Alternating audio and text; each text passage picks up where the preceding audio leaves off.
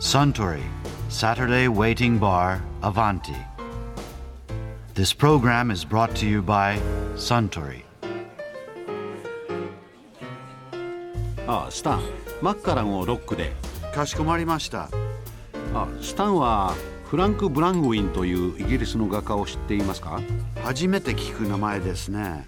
5月末まで上野の西洋美術館で展覧会が開かれてるんですけどねああ、ポスターで見た気がします。夏目漱石の「それから」の中にも名前が出てくるので明治時代の日本ではそれなりに知られていた画家のようですよお待たせしました。マッカランのオンザロックスです。ああありがとううーんああうまいああそれでブラングウィンの話の続きですけどね昔第一次世界大戦の船舶需要で大儲けした松方幸次郎という日本の実業家がヨーロッパで超一流の美術品を2,000点も買い集めたそうです。でその時松方のコレクションの指南役を務めたのがブラングウィンだったんです。ほほ松方は東京の元麻布に持っていた自分の土地に東洋一の美術館を作りそこに集めた美術品を展示する計画を立てブラングウィンに建物のデザインを依頼しました。元麻布？それってもしかして？そうこの店のすぐ向かいの西町インターナショナルスクールのある場所ですよ。あそこは昔は松方幸次郎の土地だったんです。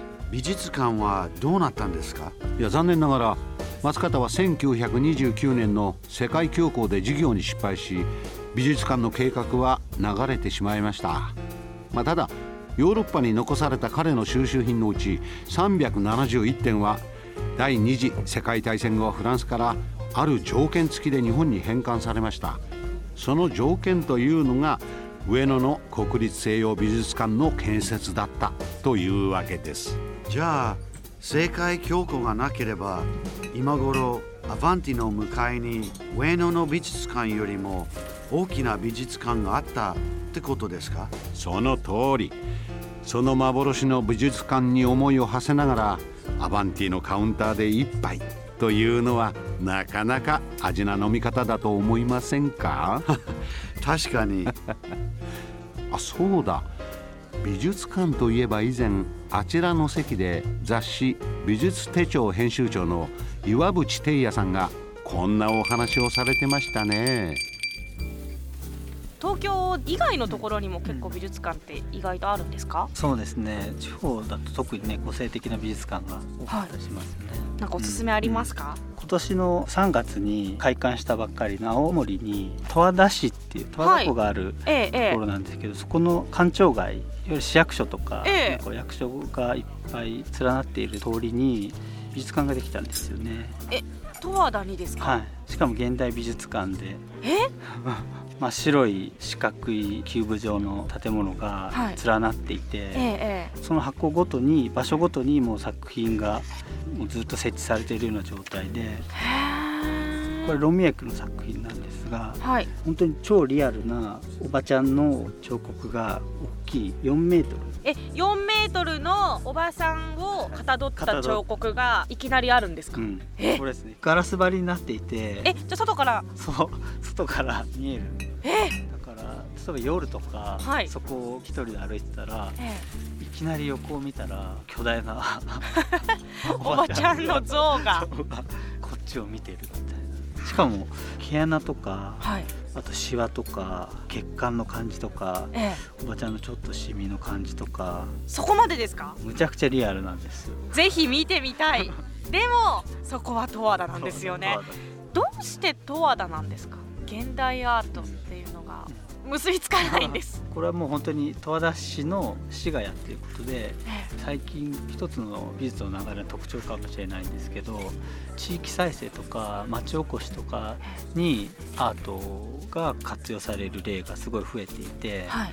美術館の力で活気づけようっていうことで美術になってるんですよ。現代美術ってちょっと遊び心があって面白いですね、でもいきなりそんなのができたらまあ十和田の人びっくりでしょうね。びっくり。まあすごいのができたわーって。何あれ？こが多分すごい一番他の美術館より素晴らしいところだと思うんだけど、はい。カフェがあるんですけれどええ。このカフェが作品の一部になってるんですよ。カフェも作品？作品がある展示空間でお茶を飲めるみたいな感じで、じゃあちょっと机や椅子なんかも。うん、そうそう可愛い。ちょっと工夫されてる。そうそうそう。へであとねこれマイケル・リンっていうアーティストの、はい。この人はねよく花の絵とか、はい。そういうのを壁にそのまま壁画みたいに描く人なんですけどその人がこのカフェの床をキャンバスにして絵を描いてるんですよ。へえっていうことは作品の上を歩いてるということに。いいんですか？そんなので。いいんですよ。しかもこの花が十和田市のはい。伝統工芸品の織物の絵柄をモチーフにしていて。マイケル・リンさんって名前ってことは外国の方ですね。織物っていうと純和風ですけど、うん。それモチーフにした作品を作ってる、そうそう面白いですね、うん、それ床にあってそこでゆっくりお茶が飲めてしかもここガラス張りになってるのですごい明るい綺麗な空間なんですよね。東京から離れた十和田にあるからこそその十和田自体がこう夢のような存在みたいに思えてくるかもしれないです、うんだから東京だっての広告とかネオンとかすごい中で行くと周りに刺激がいっぱいあるところで見るのと十和田みたいなところまで行って一回こう自分の目とか頭がフラットな状態で作品を見るのとだと全然見え方が違うんじゃないかな。へえ他にはありますか？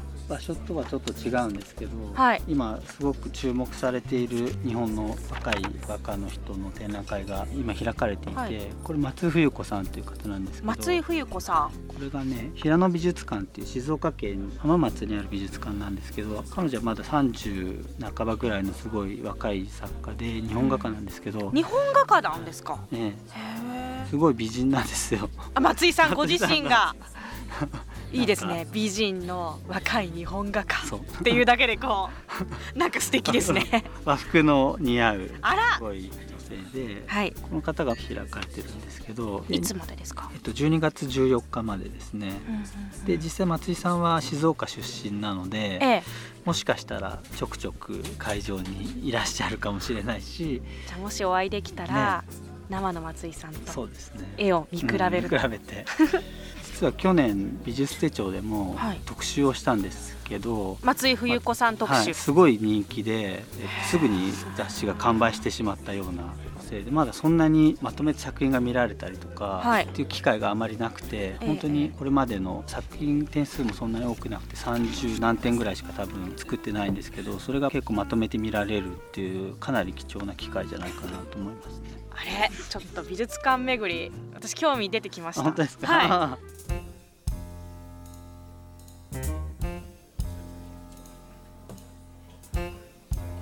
いや岩渕貞也さんのお話面白かったですね。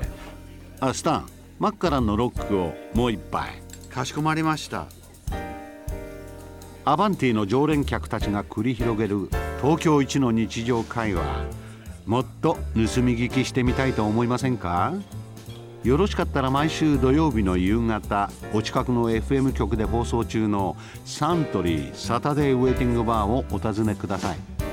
また4月10日からウェブラジオも始まっていますこちらはアバンティの公式ホームページからウェブラジオ専用のサイトへ飛ぶことができます合わせてお楽しみください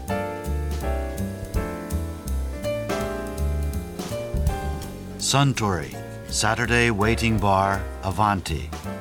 This program was brought to you by Suntory.